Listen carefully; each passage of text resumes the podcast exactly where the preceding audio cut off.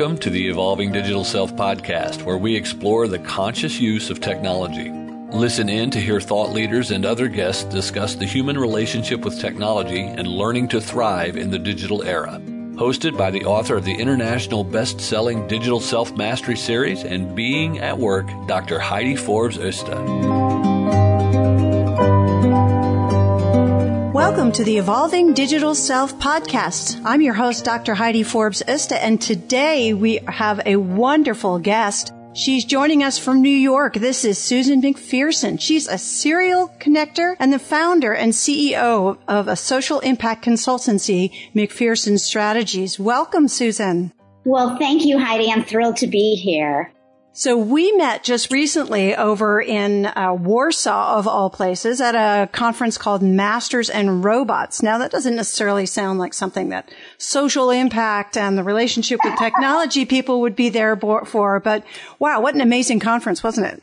It was indeed, and I, I got a few um, laughs from people wondering if it was an S and M conference, um, but I had no, it was actually technology and and artificial intelligence and how people are using technology today for everything and anything.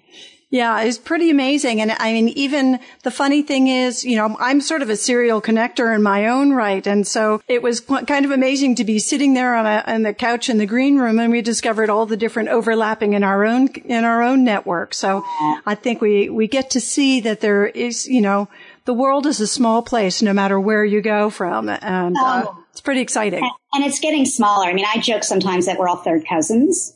Um, and, and given that we should, first of all, we should never anyways, but never speak ill of anyone because inevitably you are connected to that person. Absolutely. Or if you're not, somebody else is that you're yeah. close to. Yeah. you never know who it's going to get back to, right? Indeed. Yeah. So I would love to just get right into it with you. I think there's some really cool stuff that you're doing and, um, with your social impact stuff, you know, for, for our listeners, they're, you know, they want to talk about or they want to learn more about how technology, how they can evolve their relationship with technology and how that might impact their business. And, mm-hmm. you know, with social impact stuff, there's so much that you can do with technology because your reach is so much bigger. Mm-hmm. So I would love it if you would sort of share with us how your relationship with technology has changed over the years and how that might have changed the way that you do business or the way that you connect people. Well, it, it's interesting. I mean, it's twofold. Obviously, from a personal perspective, um, and then there's the work that we do that desperately needs to live on social platforms and technology platforms to actually move the needle, right? I mean, if a tree falls in the woods and you're not there, who's going to, you know, who's going to know? But I, will start with with the personal side first. Um, when I was in high school and college, I was known as now what you would say somebody doing social media before social media. Um, I was sharing articles, ripping them out of newspapers and putting them in the, you know, postal mail, U.S. mail, and mailing them off to friends that didn't live in my hometown. And for the friends that did, I would just cut them and, you know, save the articles until I would see them. So obviously with the advent of email and the internet, it completely, um, you know, updated that, that habit. So it was a very natural move for me. And I credit a lot of my business connections and certainly the growth of, of McPherson Strategies, which is our consultancy, with using social media platforms effectively. But what I did do early on is something I think that helped me, and that was um, listen twice as much as I speak, uh, which obviously isn't going to be the case on this on this podcast. But use Twitter and LinkedIn and Facebook and all these means to actually um, mine data and, and, and find out interesting tidbits about people rather than just talk about myself or my clients. And I equate it to the fact that we have two ears and one mouth. So therefore we should be listening twice as much as speaking. And I take that to the platforms. So, um, you know, when, when, uh, you know, and I'll take Twitter, for example. When Twitter launched, um, I got on it early, which uh, was certainly a good thing, and created something called CSR chat, which stands for corporate social responsibility chat. And basically it was a Twitter chat that used that hashtag and then actually brought people together in the corporate social impact space. And by being a convener, you end up being a person who is remembered, who is acknowledged, who's in, you know, invited to the room where it happens. And I started that in 2010, which, you know, seems like, well, it's almost, it'll be a decade soon. Um, but it still has a life of its own. And I, I sometimes call it an albatross because I can't get rid of it and I make no money off but I do it because I love connecting NGOs and corporations and high net worth individuals because when you bring all those people together, you can actually affect positive change. Now, when you take me out of the equation and just look at social movements over the years, um, you know, MoveOn was one of the first ones that comes to mind that actually really took advantage of using technology to reach out to do grassroots fundraising, grassroots advocacy. And they were really kind of the first ones, and then they set the bar, and all of a sudden you have lots of other political advocacy. But then you also had social movements. I mean, look at, look at Bono and, and the Global Fund and what they've done with Red. And that's all technology driven. Mm-hmm. Uh, and I mean, it's almost like if you you can't fundraise now unless you have a network of high net worth individuals, unless you are using technology, whether it's pushing buttons on sending a thousand emails or you know, sending photos via Instagram. I mean, no NGO could survive without using technology. And I think that you're, you're spot on there is that particularly in the fundraising space or just building a movement around things, if you're not in social media, there's no play, there's no way for you to get access to the greater population of people.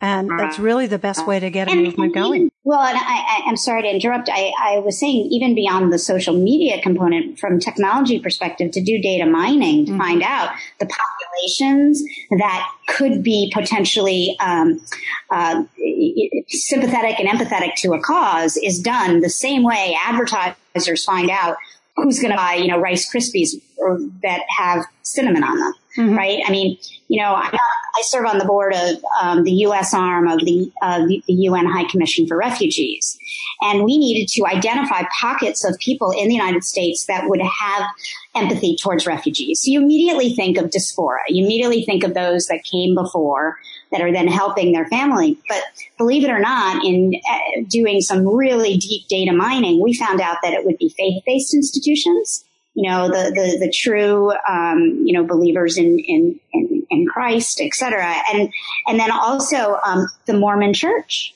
huge, I mean, I guess that's faith based, but big, big, big supporters of refugees. But again, that was technology that allowed us to under, uncover that kind of, um, you know, gold mine, so to speak. Mm-hmm. And how do you, I mean, cause you've sort of observed this change over time. How do you think that that has impacted the change within organizations in terms of the da- dynamic of sort of, it used to be the technology group was just sort of, you know, they were managing how the, you know, the machines worked basically. And now they're managing how people engage and how people interact and how we, how we understand why and how they interact. And so the dynamic of how organizations work, how have you observed that changing?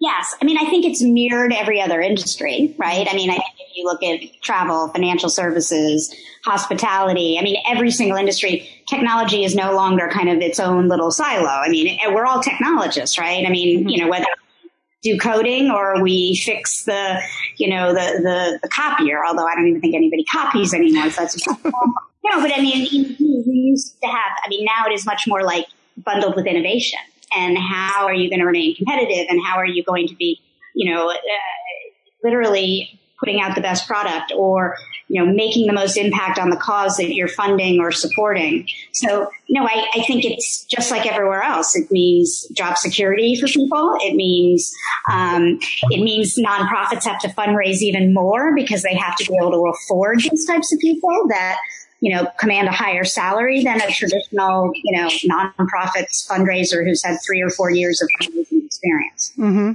And, and it's also, I mean, there's, again, so I, I, wish I could say it was separate from everything else, but I think it's part and parcel. Oh, absolutely. Absolutely. Have you felt that change as well for your own practice? And have you changed as an individual in the way that you engage with people because of that transition?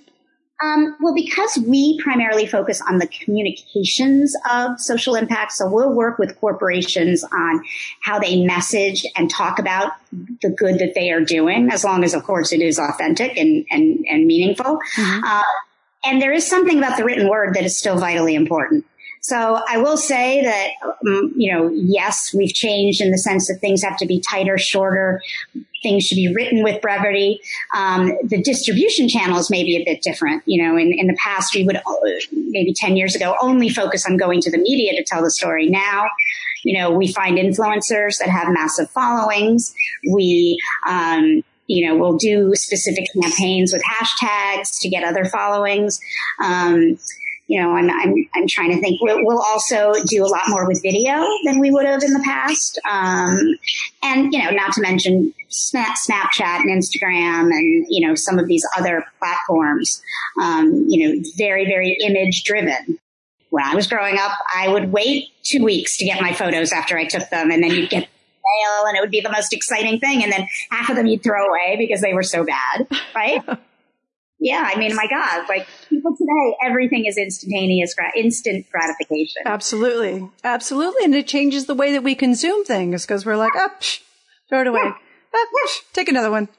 Which is not good for our planet. Um, thankfully, well, you know, it's a good thing digital doesn't end up in the, the land, um, landfill, although the, the technology does, the, the phones and everything else. So, mm-hmm. and, know, we're, we're always encouraged to continue buying new phones and new. So it's something to keep in mind. Yeah. Yeah, and so on a on a personal level, do you are, are you constantly changing your technology, or do you find that you sort of found what works and you stick with it? Yeah, I mean, I try. I I force myself to keep current um, because I don't want that old woman who you know is still like, oh, let's just watch black and white TV. You know, I mean, I, I make myself like keep up. I mean, I have to tell you, I don't gravitate towards Snapchat, but you know, I definitely went the route of getting on Instagram. Um, you know, getting. I mean, I got on Google Plus, but I, I don't really stay on it anymore. Um, but I, I try to stay relevant on all these things. But Twitter has been and LinkedIn and Facebook for professional reasons have been the most helpful mm-hmm. to, and for my team. So on a personal basis, are there, are there particular favorites of technologies or things that you do or even, you know, routines and behaviors that you have around managing your technology that make things more, work more seamlessly and fluidly sure. for you? Well, I'm, I'm, as mentioned, Twitter is probably my number one where I go and where I find the most information and make the most connections. Um, and I would be remiss if I didn't use, um, it's not, I'm trying to remember the name of it. Um, it's not Hootsuite, the other one. Ah! Buffer? Oh, no, um, TweetDeck. Of oh, course. TweetDeck, yeah. Yes, yes, yes. Forgive me. Um, and I find that is such a way because I organize all my, what I'm following in the hashtags and that way life is much similar, you know, much more simple. Um, I don't spend as much time on Facebook the last few years just because I, I find it's very, it, it, it's not as, um, searchable, right? Mm-hmm. As, and then news. I mean, I've always been a voracious reader and consumer of news. I mean, my first job out of graduate school was working for USA Today, which, you know, in the 80s revolutionized the news business. I mean, obviously the news business has changed a thousand times since. Mm-hmm since then. But at the time, you know, it was it was revolutionary. First of all, bringing color. Second of all, a national newspaper. I mean, that was just unheard of because mm-hmm. everything local. Um, but you know, the the new technology. I mean, they were very much on the forefront of technology. But ever since then, I have always you know, been current affairs geek, like, uh, you know, and so I still, to, you know, now set up various news feeds to follow um, and just somehow keep relevant. Um, I feel though that you miss a half hour and it's like the world changes. I mean, it's, it's, it, I can't even begin to imagine what it's going to be like, you know, in 20 or 30 years from now.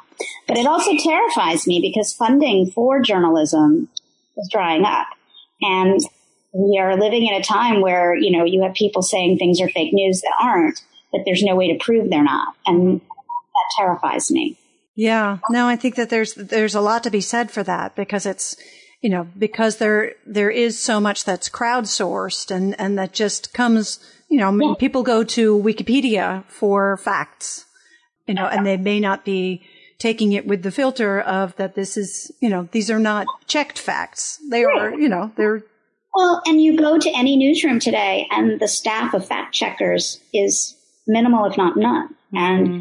That, that puts a lot of pressure on the writers, and the writers aren't paid enough mm-hmm. to deal with. I mean, it's it's a vicious circle, and you know, and then inevitably mistakes happen, and then then you point it and you say, "Oh, they're terrible," but. It, we put news pe- people in the news media on the same totem pole as Congress people. So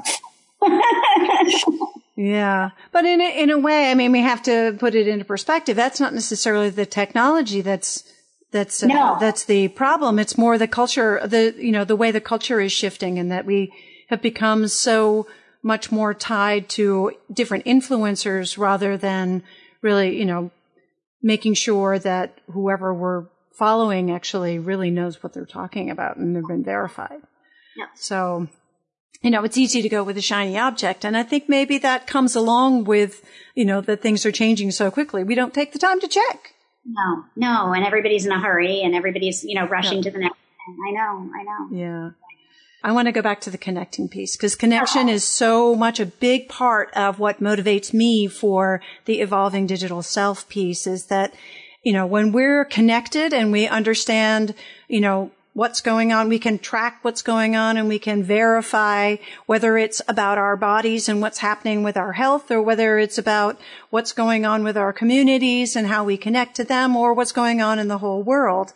Technology can really enhance that, you know, that experience and ah, help us really understand.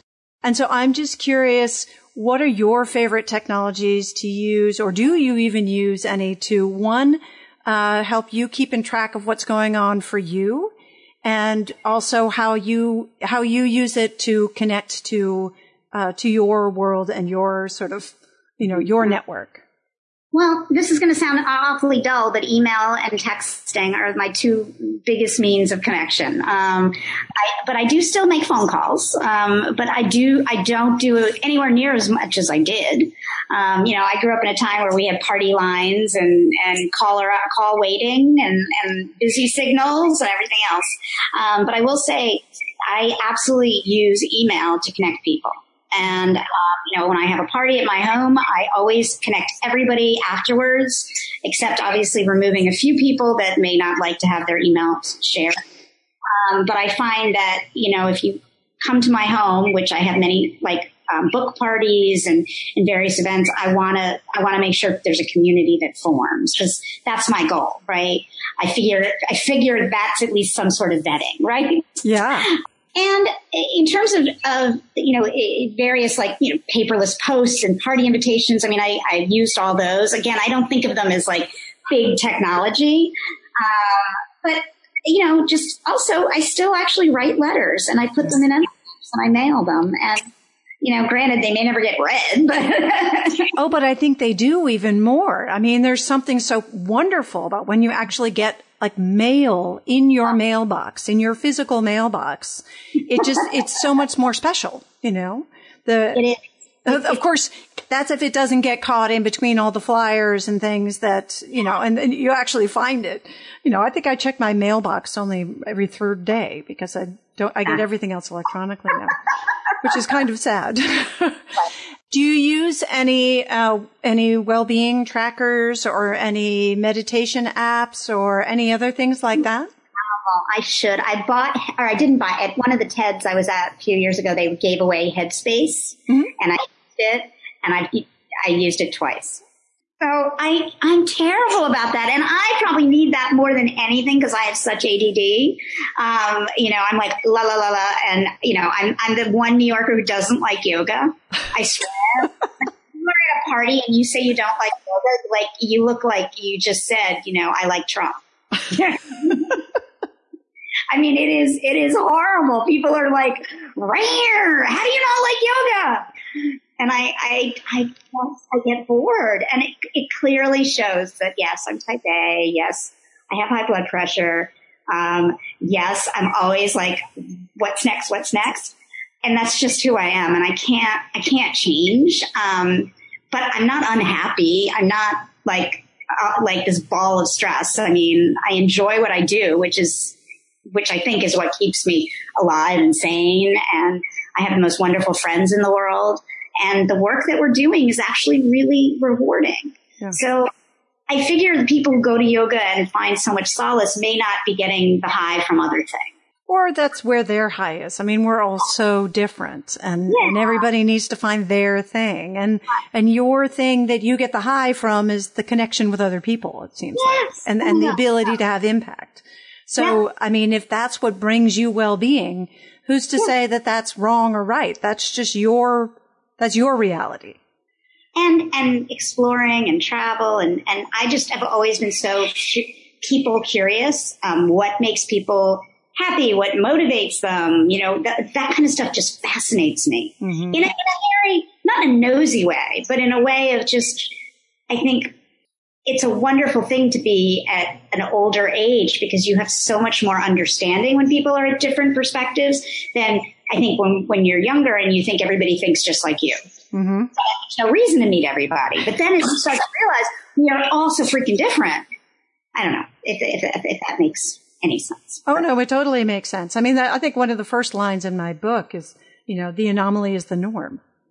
And I mean, it's just we're, we have to accept the fact that we're all very, very different. Yes, we have so many things in common, but the beautiful thing about it is that we are all different. There's no two people that are exactly alike. And we're going to, you, you know, even identical twins. I have nieces that are identical twins and they're such different personalities. Wow. totally alike? Are they? Oh yeah. And the funny thing is they look exactly like my sister. So, you know, she, now they're starting, you know, she has always looked sort of young and cute because she's sort of that preppy, cute look. And now her daughters are starting to look more and more like her. So it's like they're triplets.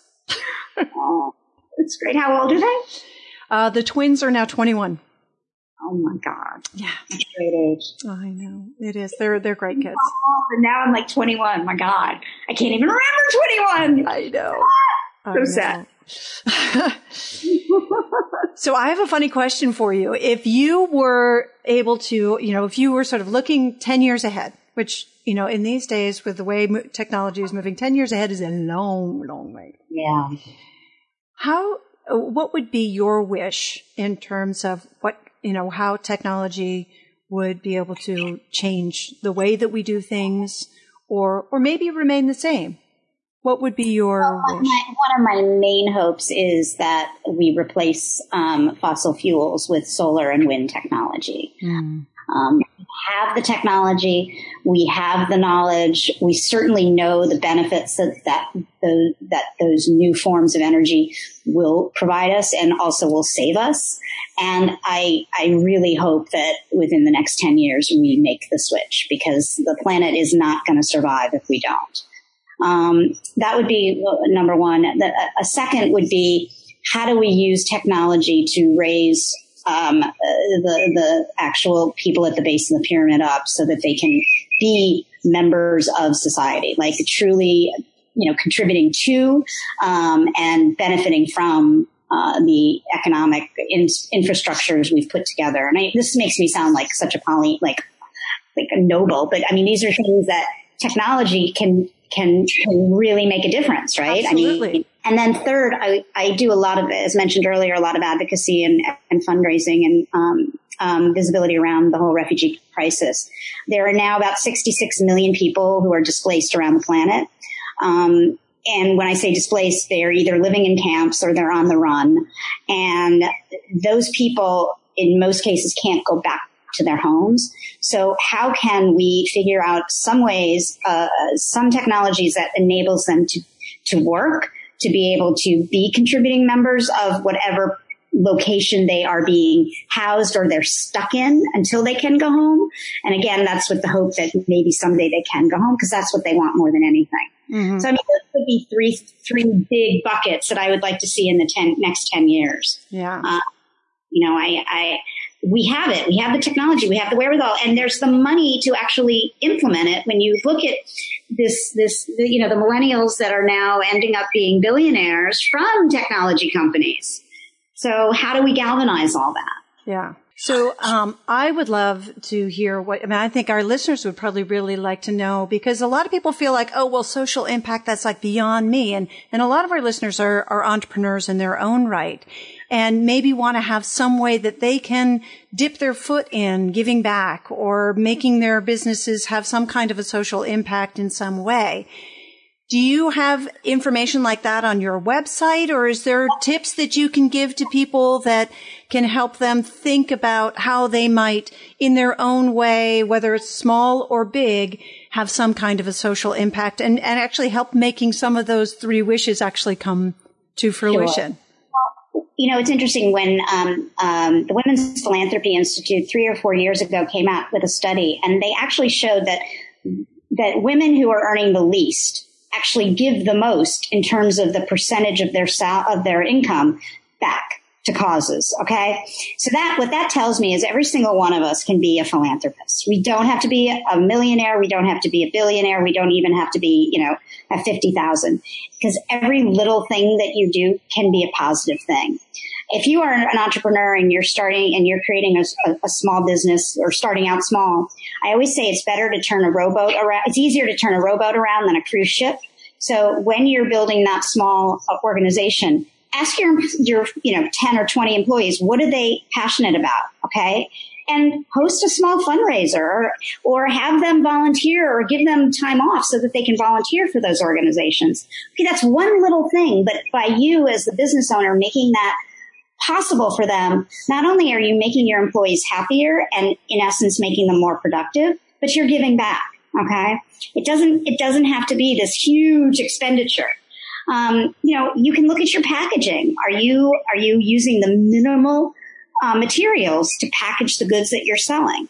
Are you, you know, recycling in your company? Are you not using 15 pieces of plastic every day that end up in our in our um, landfills and inevitably in the oceans. See, all these things are little that you can do. Um, we're coming up on an annual day of giving that was started five years ago, called six years ago, called Giving Tuesday, which is the Tuesday after Thanksgiving, which is was created for several fold, and I was part of the team that originally created it, which really really proud of. Um, but you know, Black Friday, Small Business Saturday, Cyber Monday, these are all days to go out and spend money. And I'm all about spending money. It's good for the economy.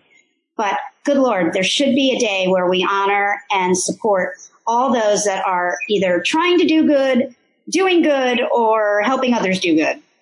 And that's what Giving Tuesday is. And if you want to find out anything about Giving Tuesday, you can go on and go to www.givingtuesday.org and you will see a thousand different opportunities to give back. What so. a great suggestion. I love that. Giving Tuesday. Well, so we'll make sure that we have all of that information in the show notes because I think people are really, you know, that I find that really inspiring. Uh, you know, we talk a lot about the overconsumption in our society and, and, uh, you know, yes, of course, we need to, you know, we need to invest in our society and, and consumption is good to a certain extent, but we also need to balance that out with the giving piece. Yes. Yes. Yeah. So, I mean, and and I, I do go back to that. You know, if you work for a company that you you feel could be more humane and could be doing some more around corporate social responsibility, voice your concern. Tell your HR department. Tell your boss. Um, it, you know, don't. It, this is the time now where companies are seeing that as they stand for something beyond just the business at hand, they are looked at in, in, they, they are held in higher esteem. They're able to hire better employees. They're able to keep those employees. And if they are selling to the consuming public, they're going to do a better job selling their whatever they're selling because people are going to look at them as more than just a widget manufacturer. Absolutely. My, my bandwidth, my bandwagon. no, that's a good bandwagon to be on. We like that bandwagon. now I see why you have a following. We have your your, your, your Susan you. McPherson uh, fan club. Where do we join that? Does well, have a Facebook page? yes, I will connect you with the. I meant to do that, and I'm sorry I haven't. That's okay. I'm, I'm sure they're all wonderful people, so I look forward to connecting to them. And I really love what you have to say, and I think that uh, you know I am so excited and the, the potential that we have with technology to be able to really get your message out and get the type of work that you're doing to have much greater impact and, and reach a larger audience because gosh, we just, we just need it. We need more people working in that space and, and more people just changing their thoughts around, you know, how do we actually create things that, you know, that are having a positive impact on our planet and, and, and the, the greater community of us connected on the planet. So I think it's wonderful stuff. And uh, can you just give us a little bit about how people find you and yeah. can follow what you're doing? Yeah.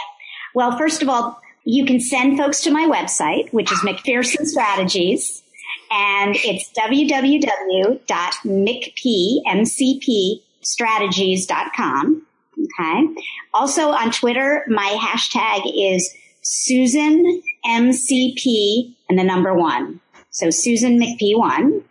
Um, those would be the two best places to find me. And I can give you my email address too. It's Susan at mcpstrategies.com.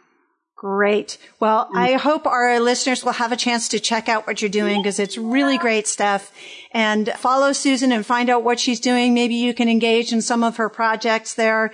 And definitely we should all be thinking about what now, can you just say the name of it again? That Tuesday, Giving, Giving Tuesday? Tuesday. It's the Tuesday after Thanksgiving. So uh-huh. next Tuesday all day long and you it's a time for you to shout at the top of your lungs to the causes you feel the best you feel most positive about. Great. And for those of you who are listening to this after this that that date that doesn't mean you don't have to do it. It means take the time to do it another day and make your own day to do it. Yeah. but but well, i think every day is giving tuesday. My late mother used to say every day was mother's day. It's not well, a home I like that I wow. I might have to institute that in my house.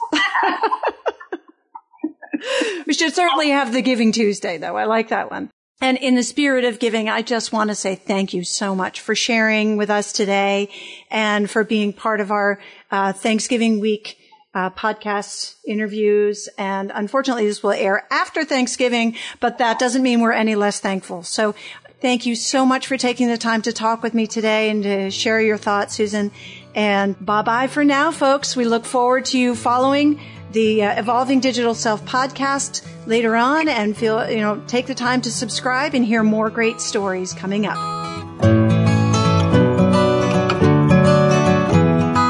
Thank you for joining us for the Evolving Digital Self. Be sure to subscribe on your favorite podcast app now so that you don't miss a single episode. While you're at it, please give us a rating and a review and join the digital self mastery movement to create more conscious use of technology by sharing it and telling your friends. Want to see where you fit on the digital self spectrum and how it might be impacting your business and relationships? Get your free copy of Digital Self Mastery today by clicking on the link in the show notes.